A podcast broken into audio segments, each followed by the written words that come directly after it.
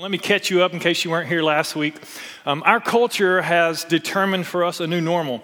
You know, and I know that times are different from when we were young. You know that times have changed as the generations have progressed. Um, and so there's become new norms for each generation. And the normal for today is not a normal that leads to a life giving scenario. So we uh, see people full of uh, a pursuit towards a life that doesn't stand out, that leads us living a life that's that brings no fulfillment and leaves us empty and longing for more. And um, our goal through this series is that we would rebel against normal, that we wouldn't be normal people, that we wouldn't be a normal church pursuing normal desires, but we would be a people who were different and we would stand for God's truth in the midst of a chaotic world because we know uh, that different is better uh, than normal. Now, let me give you uh, a scripture to catch us up. And then we're going to jump into our topic today.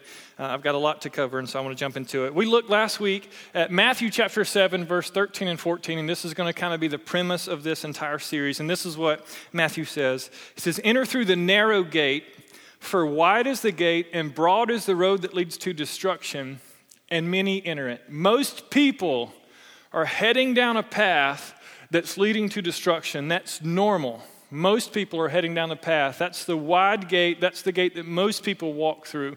So if you're following the crowd, if you're trying to fit in, the place that you're headed in this life is towards destruction. He goes on to say, But small is the gate and narrow the road that leads to life, and only a few find it. And I want you, and I want for myself, and I want for our church to be people who walk through the small gate, the narrow gate, uh, that we find things in life that few find because we're far from normal and our lives don't lead to destruction. So that's the goal, that's the aim of this series. And last week we talked about rebelling against normal uh, and fighting against normal. And today I want to go ahead and jump into our topic because today we're going to be talking about time and how we use our time and how we spend our time uh, how we manage our time, how we steward our time.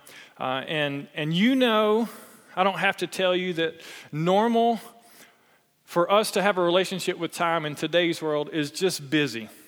That we just have a lot going on. Can, you, can we just agree to that? Does anybody just feel busy in life? That, that there's just so much to do in life that we never have enough time to do it. And we just wish that there was another hour in every day, and another day in every week, and another week in every year so that we could do more things that we want to accomplish. Uh, but the truth is, if we had more time, we would have more of the same. Because we don't have a problem with time and length of time in our life, we have a problem with how we manage our time and prioritize our time. And so here's what I'm going to attempt to do today, and I hope that this is helpful, is I'm going to give you 10 questions to ask. And I know that this is ironic when I'm preaching a sermon on time to have a 10-point sermon, uh, so pray for me that I won't keep you here till 1 o'clock. But I want to give you 10 questions that you can ask, and if the answer to this question leaves you in the state of normal, then I just want to ask you to consider just consider if perhaps God would be speaking to your heart to change some things about the way you use your time and about the way you spend your time and manage your time. Uh, so, so that's our goal today. We're going to ask some questions. And um, if you have something to write on, I encourage you to write these questions down. If you have a smartphone that lets you take notes, I encourage you to pull it out. Um, if you text your neighbor, I'm not going to know, so don't feel like you're going to get in trouble. Um, if you answer these questions by saying no. If the answer to these questions is no, then chances are you're heading down a pretty normal path. And so I want for you and I want for me to be able to answer yes to these 10 questions. And if we do, if we do, then I just believe that we're going to live lives that are life giving that are fulfilling, that are satisfying, uh, that are rooted in God's truth and His best for our life that makes us different from the average person. So here's question one. If you're writing it down, I encourage you to. Do I have enough time? Do I have enough time? If you can answer that question by saying no, then chances are you're living a pretty normal life. But if you can answer that question by saying yes, it's a truth that's found in God's Word in 2 Peter chapter 1 verse 3, this is a promise that we have that Peter left us with. He says his divine power is giving us given us everything we need for a godly life through our knowledge of him who called us by his own glory and goodness. He's given us everything we need. That includes time. He's given us all the time that we will ever need to do anything that He's called us to do. And so if you feel as though you don't have enough time, then chances are you're not seeing in the time that you have the potential to do everything that God has called you to do. Here's the truth for you and the truth for me is there are 24 hours in your day just like mine. There's 1,440 minutes in your day just like mine. There's 86,400 seconds in your day just like mine. We all have the same allotment of time. You can't get more, and none will be taken from you. Until the day that you stop breathing here on planet Earth, you're going to have the exact same amount of time each day. And how you prioritize that time is up to you. And I like to say that we should think of our time like we think of uh, an account for money, a checking account. That there are deposits that are put into account that have to be spent. And the thing that's different about money from time is that we don't have to do anything to earn the time that's put into our accounts. Every day we wake up and we've got 86,400 seconds in our account. And every day we're going to spend everything in that account, but we get to choose how we spend it. We get to choose how we spend that time. And so here are the priorities that I believe God calls us to. Is that our first priority when it comes to time would be for God. Our second priority when it comes to God to time would be for our spouse. If you're married, your spouse is priority number 2, which is above priority number 3 if you have kids, your kids. So often we get these so out of order. Number four priority for all of us in life, if we want to live different lives that are not normal, that lead to a path of life, it should be priority number four, should be our church. Our church life should be a priority. And then five, on down the list, is our job and every other thing that we choose to spend our time on. And if we're honest with ourselves, can we just agree that it's easy to get our priorities out of order? that we spend way more time sometimes on social media and television than we do our own kids, than we do our own relationships with our spouse that we've committed our lives to, than the God of the universe who loved us enough to send his son to die for us. It's easy for us to waste time, to spend time on things that aren't productive. Do you have enough time? Yes, you have enough time. You may not spend your time wisely. So you may leave yourself feeling like you don't have enough time, but the truth is, if you had more time, if it were 25 8 instead of 24 7, it would be more the same, and you would still feel like you don't have enough time. So, so rebel. Be a time rebel. Don't live a normal life. Prioritize your time and use it wisely. Question number two Do I prohibit good things from overwhelming the most important things? Or if you want to say the God things. Do I prohibit good things from overwhelming the most important things? Uh, I want to read a passage, and I'm not going to read scripture with all these questions, but I want to read a passage uh, from Luke chapter number 10, verses 38 through 42, that I think illustrates to us that sometimes we can spend time on something that's good, but it's not something that's most important. Verse 38 of Luke 10 says, And as Jesus and his disciples were on their way, he came to a village where a woman named Martha opened her home to him. She had a sister called Mary who sat at the Lord's feet listening to what he said. But Martha was distracted by all the preparations that had to be made. And she came to him and asked, Lord, don't you care that my sister has left me to do all the work by myself? Tell her to help me. And listen to Jesus' response Martha, Martha, the Lord answered, You are worried and upset about many things, but few things are needed, or indeed only one. And Mary has chosen what is better, and it will not be taken away from her. Can you imagine Jesus coming to your house, like in the flesh, and how anxious you would be to present everything perfect for him?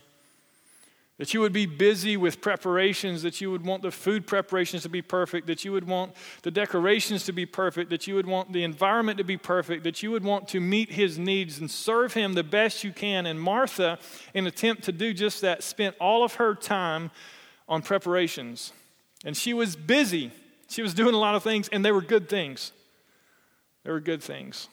She was doing it for Jesus. But Mary, unlike Martha, given the same experience, the same presence of Christ, chose not to be busy, but to sit at the feet of Jesus. And Jesus says that that was the more important thing. and it wouldn't be taken from her. It's easy for us to get so involved in good things in life that we forget the most important things. And if you're like me, you feel like doing good things for other people is worthy of your time, and it is, unless it distracts you from the most important things. And so sometimes it's necessary for us to say no to some good things so that we can say yes to the best things, to the most important things. And so if you want to be normal and live a life that leads to destruction, that leaves you weary and tired and wore out and stressed, then just stay busy. And it can be busy with good things, it doesn't matter. But just stay busy, and you'll find yourself exhausted and longing for something to, to give you a break, to give you refreshing. But if you want to live a life that few people live, then figure out what's most important. And ultimately, that's sitting at the feet of Jesus and allowing Him to meet needs for us that we'll never meet for ourselves. Question number three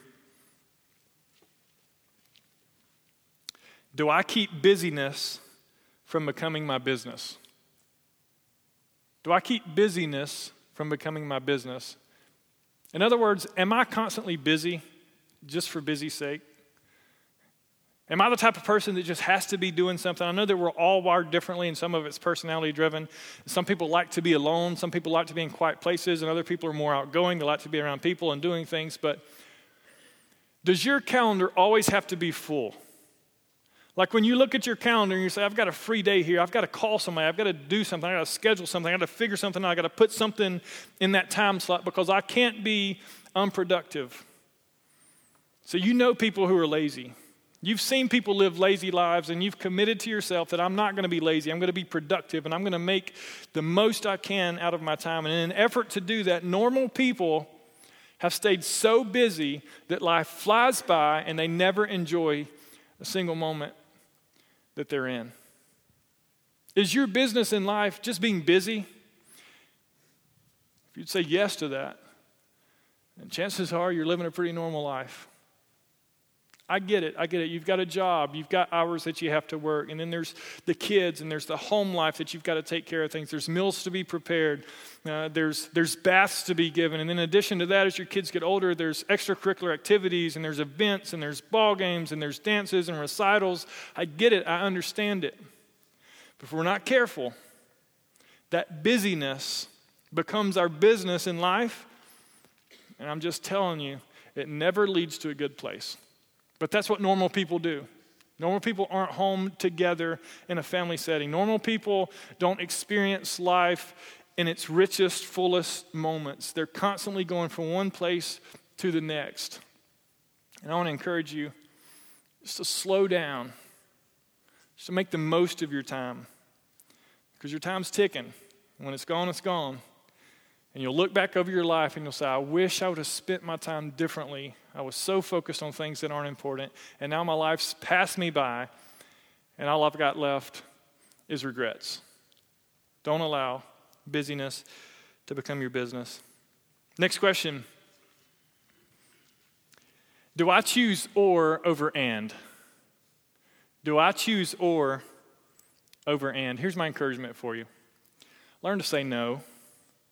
You've got to. You've got to learn to say no.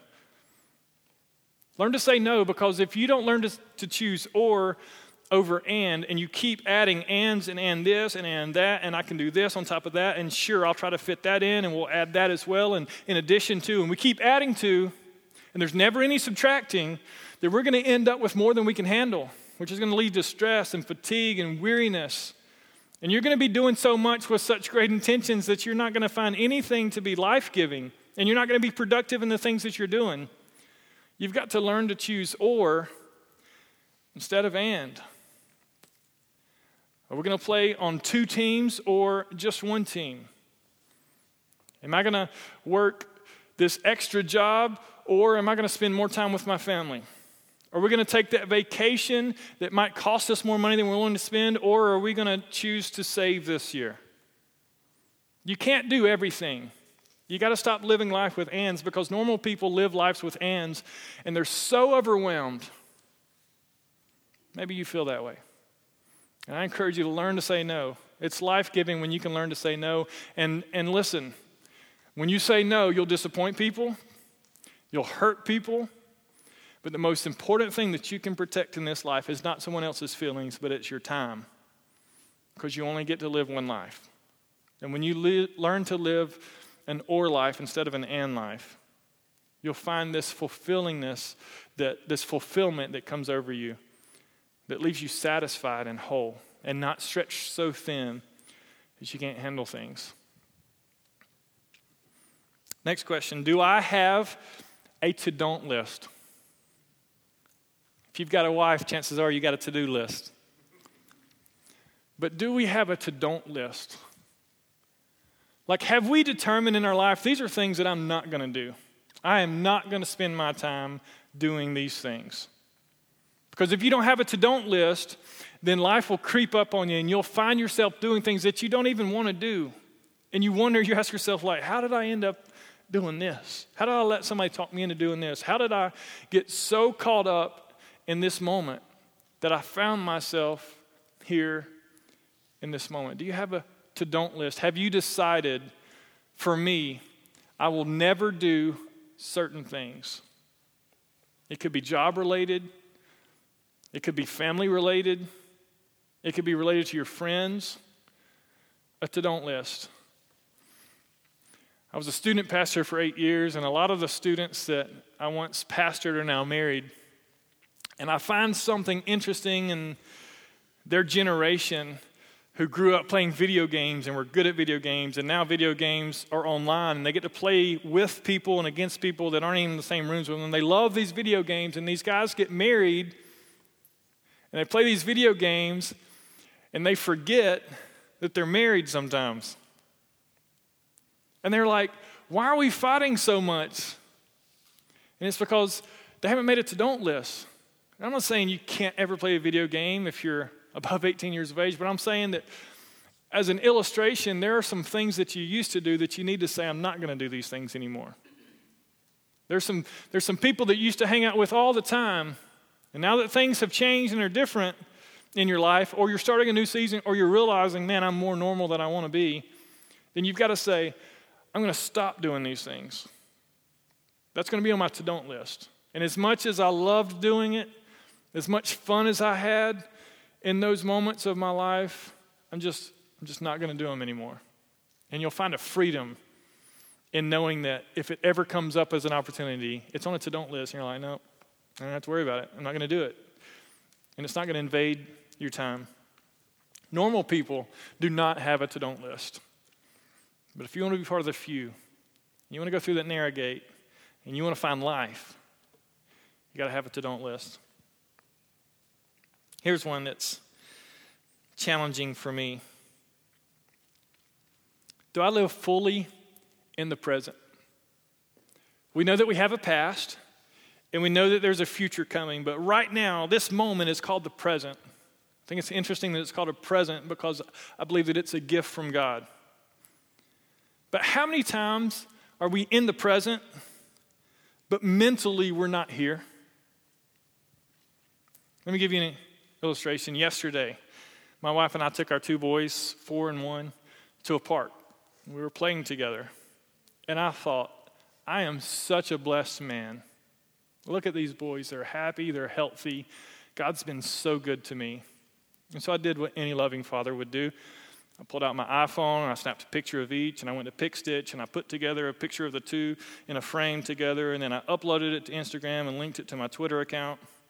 And the process apparently took longer than I realized it took because as my two boys were playing, my wife comes over with smoke coming out of her ears and she says, If you don't get off that phone, I'm going to throw it in the water. And I was like, what just happened? Like, I thought that was like a couple of minutes. And I realized I'm at the park with my boys. I'm so blessed, but I'm not here. My mind is somewhere else. I was talking with Lindsay last night. We were at home, and I was just like, how many times are we just here, but we're somewhere else mentally? Like something from work's in the back of our mind and, and we're eating dinner, but we're not there with our family. How many times have you been to a restaurant and you see in a whole family looking at their phones the entire meal? They never talk to each other because though they're somewhere physically, they're nowhere near that mentally. They're so far away on social media with friends outside of the present moment that they're not engaging in their current context. Normal people are not fully present.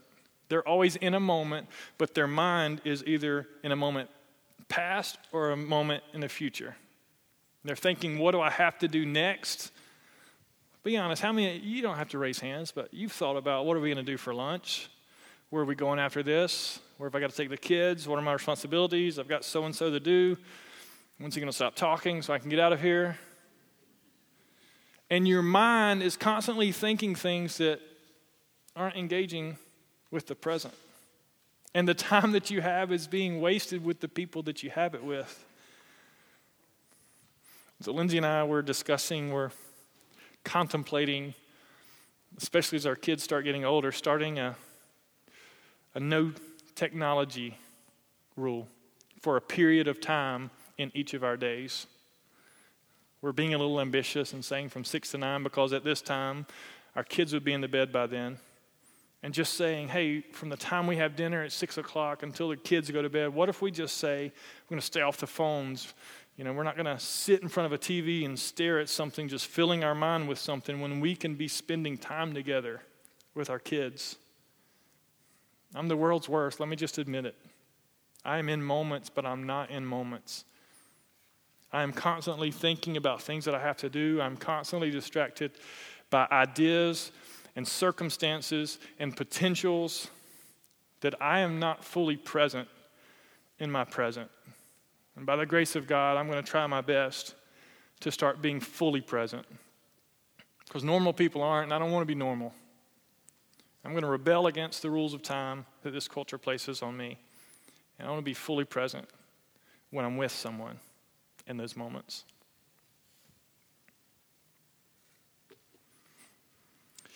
Do I have a wise time filter? Do I have a wise time filter? Normal people say, Can I do something? Time rebels say, Should I do something? Think about this. If I said to you after this worship experience at the 10 after, which you're all invited to, and we hope you'll stick around and enjoy a refreshment and build a relationship. But if I say to you at the 10 after in just a few moments, hey, you want to go grab some lunch? you would have a decision to make. And In a moment, chances are, if you're married, you would confer with the spouse and say, Do we have anything planned? Nothing planned. Sure. And that's the end of the decision. But what if, just what if, you've spent hours as a couple diligently struggling through a budget? And financially, lunch today isn't included in that budget. And just because the pastor asks you to lunch doesn't mean you should say yes. Doesn't matter if I'm offended that you don't go to lunch with me. If it's not the best thing for you to go to lunch financially, then you would say, Man, thanks for offering, but maybe some other time. And in the moment, you're freed by saying, I made a wise decision. I didn't make a decision to use my time in a way that's going to cause me to regret it later. Or maybe you've had a busy weekend and you've said to your family, Hey, we're going to go to the park today when we leave church. We're going to spend some time together. And now the pastor asks you out to lunch, and you're like, screw my family, I'm going to lunch with the pastor because that sounds like it would be good. And now your family suffers because you've made a decision that wasn't wise, and it wasn't pre planned, and it wasn't thought through. Do you see how decisions that we make to use our time are more complicated than do I have an opening in my schedule?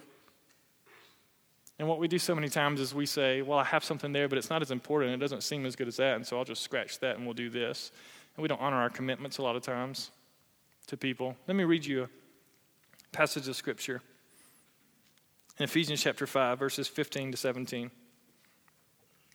Be very careful then how you live, not as unwise, but as wise, making the most of every opportunity, because the days are evil. Therefore, do not be foolish, but understand what the Lord's will is.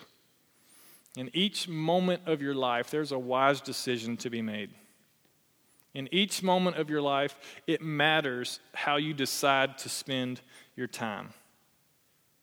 And it's important for you to have a wise filter that doesn't say, Can I do this? Sure. But it says, Should I do this?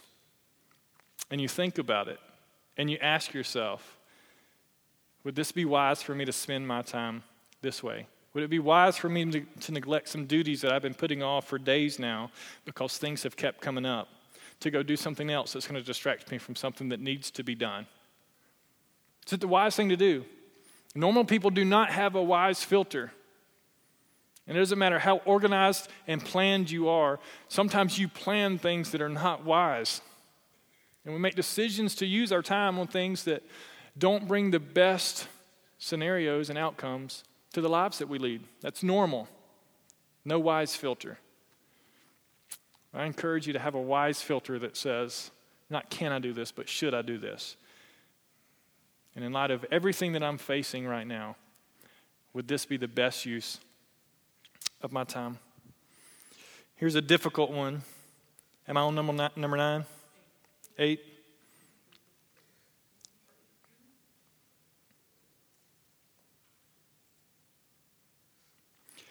Do I live at a sustainable place?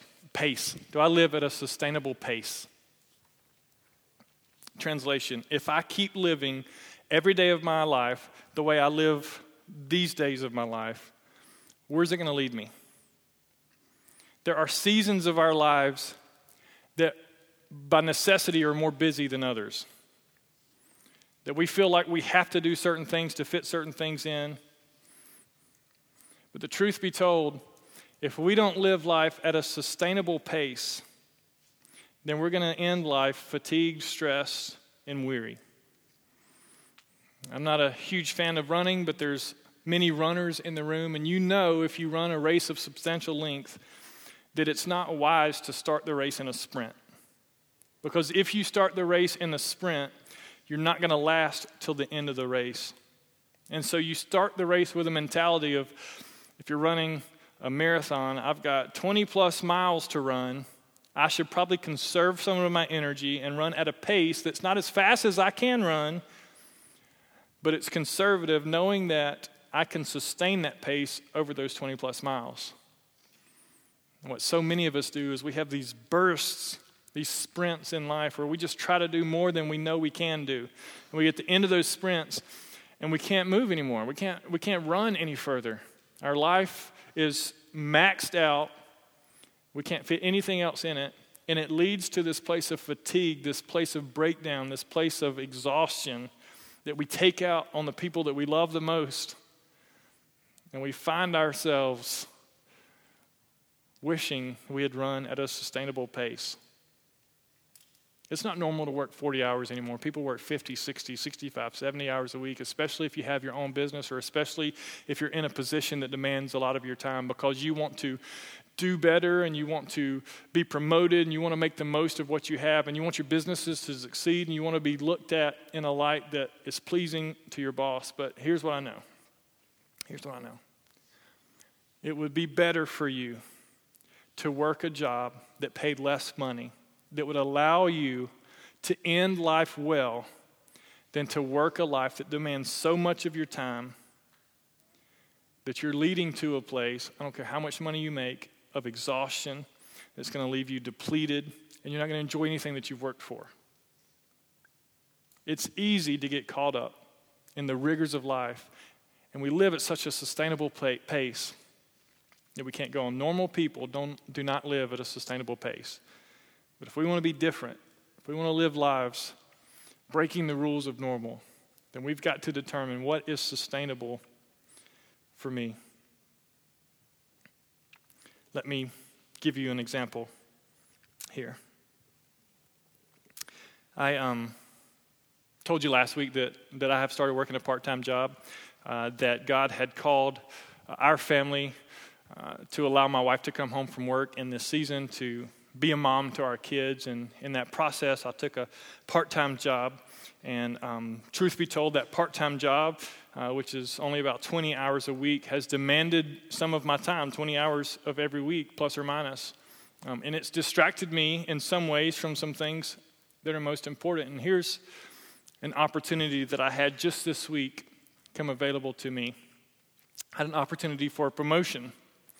The promotion would only require a few more hours, but it would increase my pay and I would be able to potentially make more money and provide better for my family. And so my first instinct was to say yes. And so I went to the meeting and I sat down uh, with uh, the human resources director and I heard her out and I knew what the process was and I committed to it. And I came home and I told my wife about it and she about killed me. I was like, what? What's wrong? I don't understand. Like, this is going to be better for our family. Like, I'm going to be able to provide better. We're going to make a little more money, and we'll be able, you know, to be in a better place. And she says, You already are spending 20 hours of your week doing something that's not even what God's called you to do. Now you're going to add time to that. You're going to be so tired. You're going to be so fatigued that you're not going to be able to enjoy your family.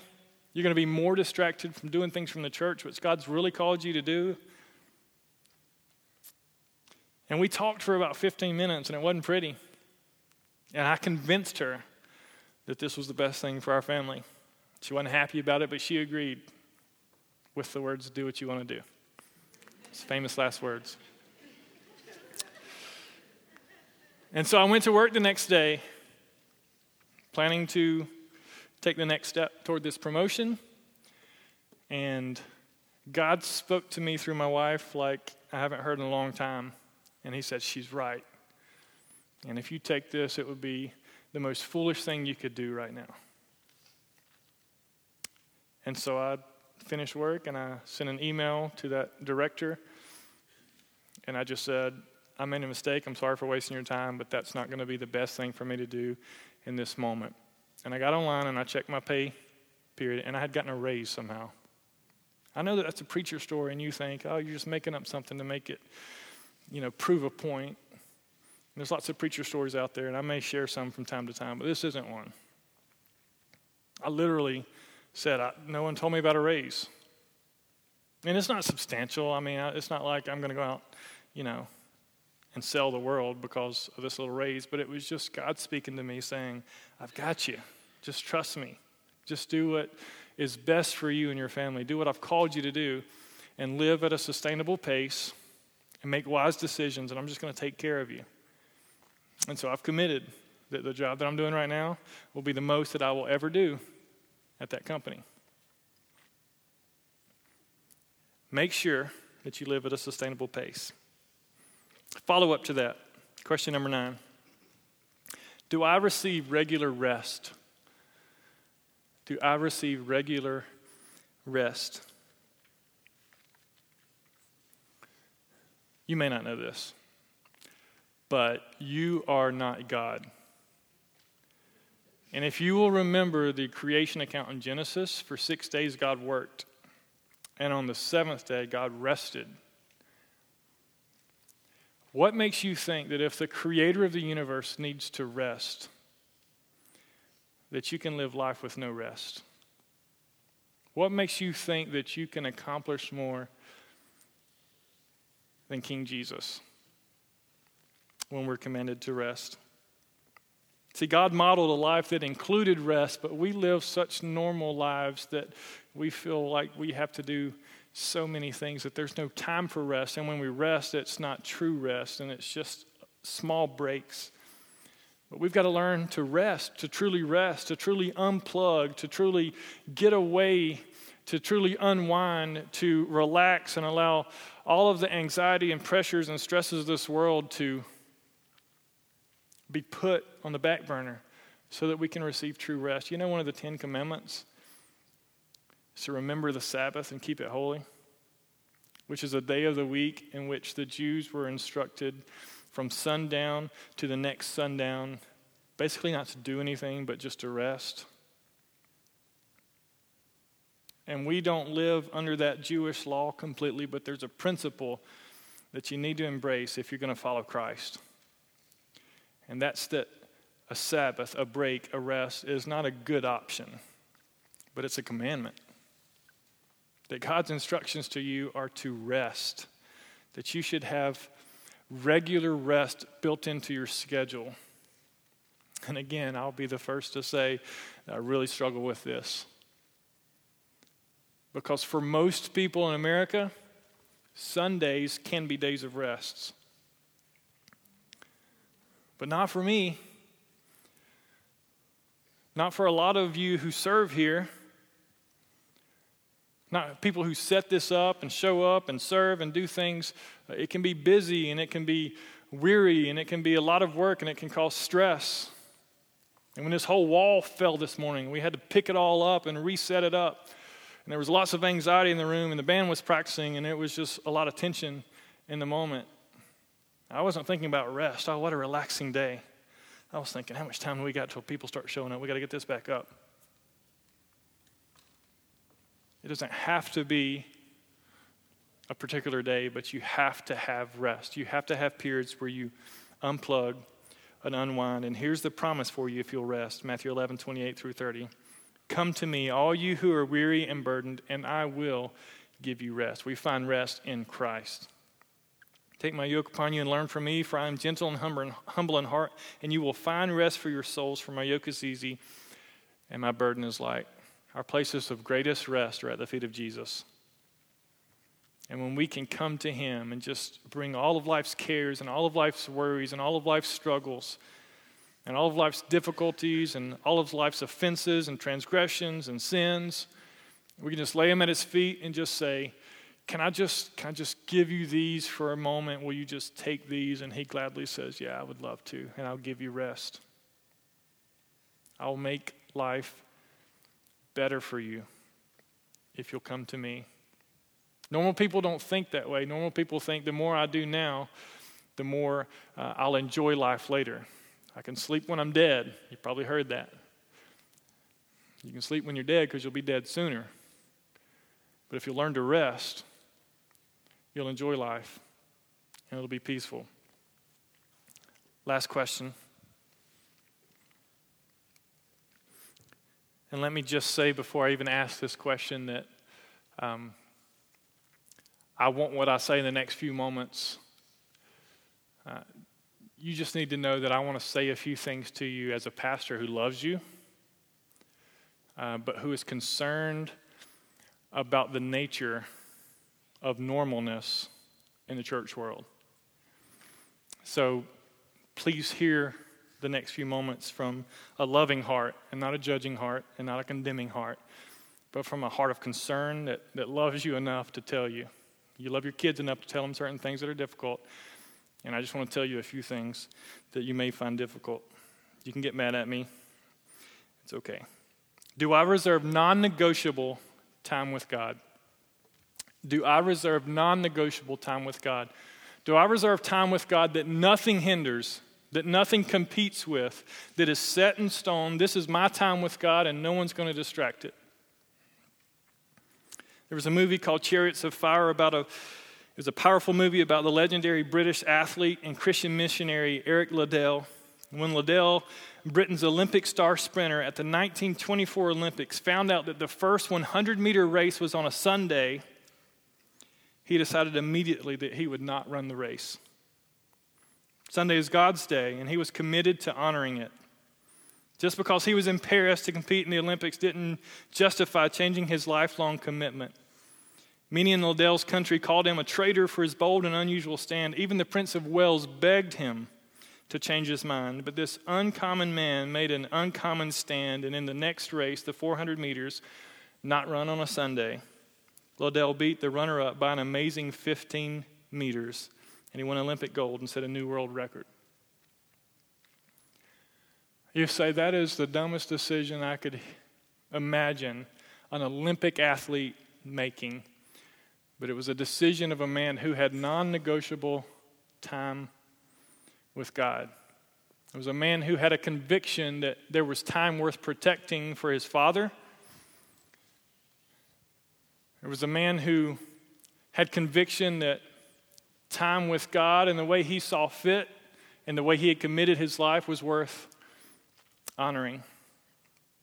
And here's my concern for the normalness that has crept into the church of today. Is that it is quite normal for us to allow our time with God on a daily basis and a church basis to become secondary to the busyness of life and the pace at which we're running, rather than making sure our life is secondary to our time with God. You've probably started out saying, I'm going to start the new year. I'm going to read my Bible more. I'm going to pray more. And you're a couple of weeks into it, and you're just so busy that you just don't have the time to spend with God. You don't have a regular quiet time. You don't have a regular devotional time where you take a break from the world and spend some time with your Heavenly Father. And you've committed to, and you've tried to, and you found it so difficult. And the reason it's difficult for us is because we haven't set non negotiable time. We haven't planned it in the calendar and said, I'm going to wake up 30 minutes earlier every day, and the first 30 minutes of my day are going to be time spent with God. Or I have a situation where my lunch break can be spent with God. And I'm going to honor that every day. I don't care who invites me out to eat, I don't care where they uh, offer to take me to eat. I'm going to spend that time with God every day. It's non negotiable. Nothing will compete with it, and I will honor it over anything else. Can you imagine the pressure that a man in the Olympic Games felt when he said, I'm not going to run a race because Sunday's God's day? It wasn't popular, it wasn't normal. And in our everyday lives, we have to build in that non negotiable time because it's that non negotiable time with God that will cause us to enjoy the time we have in every other area of our life. And let's talk for a few minutes about church on Sundays. I meet with a group of pastors. We just started meeting. Uh, the, the first meeting that we had, I think there were uh, nine or ten pastors in the room. And uh, one of the things that we talked about in this meeting, where we just got together and said, What are you going through in life? How's ministry? How can I encourage you? What have you learned that I can learn from? What can I share that you can learn from? And there was this common thread through every pastor there, not just a few, but every pastor there that said, I don't understand the people who aren't committed to church, but who call my church home. And as we talked about that further, there was some research, some statistics that came up and was shared.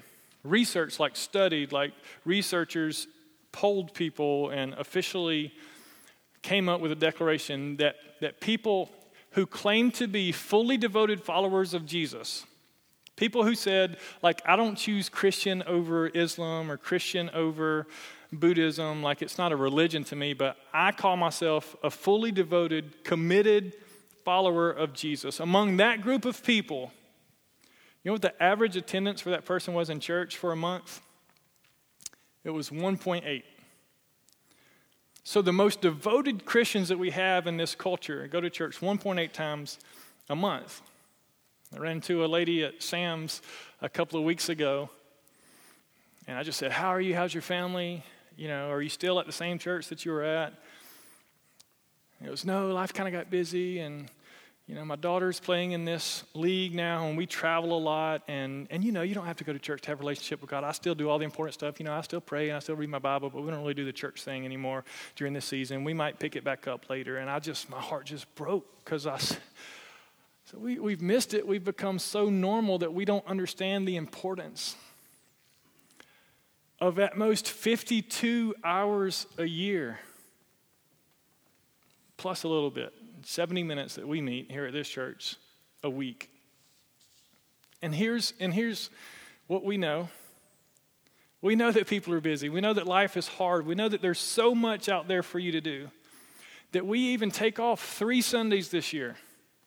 We're going to take off May the 25th, the Sunday before Memorial Day, because we have so many volunteers that give so much of their time that we just want to honor them with a Sunday off. We're going to take off the Sunday before Labor Day in September because we just want people to spend time with their families. For us, in our present situation, church isn't just walk in the building and have church. There's a lot of people that do a lot of things that make it happen, and we know that people are busy, and so we just say, hey, here's the day off, like go do something with your family. The Sunday after Christmas every year, we take off because we know that people have plans over the holidays. And so we try to even honor, like people are busy and there's a lot going on. And so we're not meeting 52 times this year, we're meeting 49 times this year. And I'm just, I'm concerned, and please, it's not judgmental and it's not criticizing, and I'm not calling you out, and I'm not asking you to have a better attendance record. Please hear my heart. This isn't about like we need better numbers and we wish if everybody would just show up on one Sunday, we would have like so many people. This isn't that conversation. This is a conversation that says there are more important things in people's lives than honoring time with God. And I'm just disturbed by it because it's so normal and it's so far from life giving because church has become secondary to life rather than life becoming secondary to church. And I just want to challenge you, I just want to encourage you. And if I offend you enough to make you leave and go to another church, when you get to that church, would you please just say, I'm just going to commit to saying my Sunday morning from a certain time, if it's here at Synergy from 10:30 to 11:40, it's going to be spent at church. And we don't really stop there because we're far from normal here at Synergy. We encourage people to serve. And we encourage people to connect in a small group. And we think that that should be like the bare minimum is that we commit one hour a week to the Lord through the local church. But how would our lives look different if every week we spent one hour singing some great music about the hope that we have in Christ and we hear some words that just challenge us from the Bible? It's not about attendance. Look, I, I love, I love to hear when families go on vacation and I read them saying, hey, we went and visited a church while we were on vacation. God, you don't know what that does to me. Because people honor their time with God so much that even when they're on vacation, they find a church to go to. Is that normal? No, it's not normal. It's not normal. It's not normal for me. Can I be honest with you? When we go on vacation, when I was growing up, my parents made us find a church and we went to church. Now that I'm a pastor and we go on vacation, the last place I want to go is a church. I'm just being honest with you. Just being honest with you. And in studying this, I was just like, you know, I should be in church. If it's not, if it's not my church, I should be in church. So, can I just love you enough to challenge you just to say, if if you want to be a follower with Christ. It doesn't matter what the weather looks like and how much fun you could have. It doesn't matter what events or activities. Sometimes it's easy, it's important for us to learn to say no. And if an Olympic athlete could say no when his country was counting on him to run a race because he honored God so much with his time, how much can we say no to activities in our lives? And here's what I hear Here's what I hear, and I'm, this is the last I'll say about it because I don't want you to think I'm on a soapbox.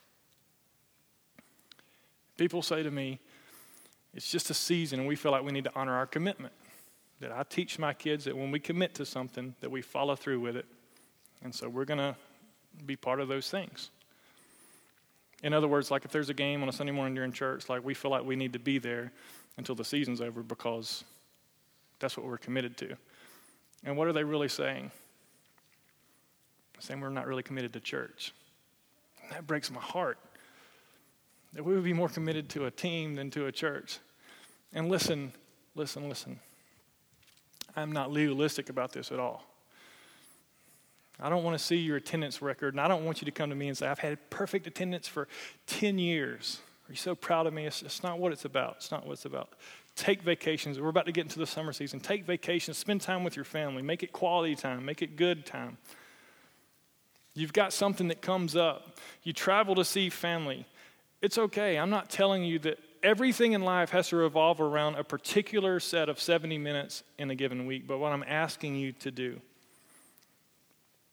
is to commit to honoring non negotiable time with God in your regular schedule on a daily basis and on a weekly basis with your church. Again, it doesn't have to be here. You might be visiting and you might think, this guy has lost his marbles and there's no way that I'm going to be part of this church. And if that's you, I'm sorry, but I hope somehow when you find a church that you'll commit to it because you need it. It's important for you, it's important for your family. and it will do more for you if you'll honor that time than it will. Now you say, if I have a game on Sunday, like, are you going to be mad at me now? No, I'm not. But us group of pastors, here's what we decided. We decided that like these these tournaments, these travel ball tournaments and stuff, we're going to start praying that the people in our church that are playing in those tournaments are going to start losing, so they don't play on Sundays. So we're going to start. so, um, so that's that'll be my prayers for you. So if you you play on travel ball teams and stuff, I'm going to start praying that you lose on Saturdays, so you don't get to play on Sundays. It's kind of a joke, but really serious. I think it's more important. And um, I'm not saying this because I'm a pastor. When I was in high school, like I skipped basketball practice to go to church on Wednesday nights. It was that important to me. Uh, I skipped awards ceremonies when I was named MVP because I wanted to go to church. It's been a conviction of mine my whole life. And it's not because I want you to make my church bigger and be here and better. It's because I think church is that important. I really do. But not just church, but like everyday, regular, non negotiable time with God. Don't just say, I'm going to pray sometime, I'm going to read my Bible sometime, but find a specific time and just do it. Don't say, I don't have time because you have time. You still love me? Awesome. Let's pray. Father, you are so good to us, and I went longer than I should have in a sermon on time. Please forgive me for that. But I ask you, Lord, that we would be rebels when it comes to our time, that we will not allow culture to dictate how we spend our time, and we won't feel pressured into spending our time on certain things. Would you give us just a strength and a boldness and a grace and a conviction and challenge our hearts today to be wise stewards of the time that you get us because we can't get it back once it's spent and we'll never get more than we're promised. Pray for every person here, Lord, that you would help us to be rebels, that we would drastically change some things in our lives if we find ourselves going down a path that's leading to exhaustion, that's leading to fatigue, that's leading to weariness, that's causing stress in our relationships, that's causing fights and quarreling it's causing us to hate life and hate the things that we do because we're so busy. Help us, Lord, to choose the most important things and ultimately help us to honor you with our time. In Jesus' name I pray. Amen.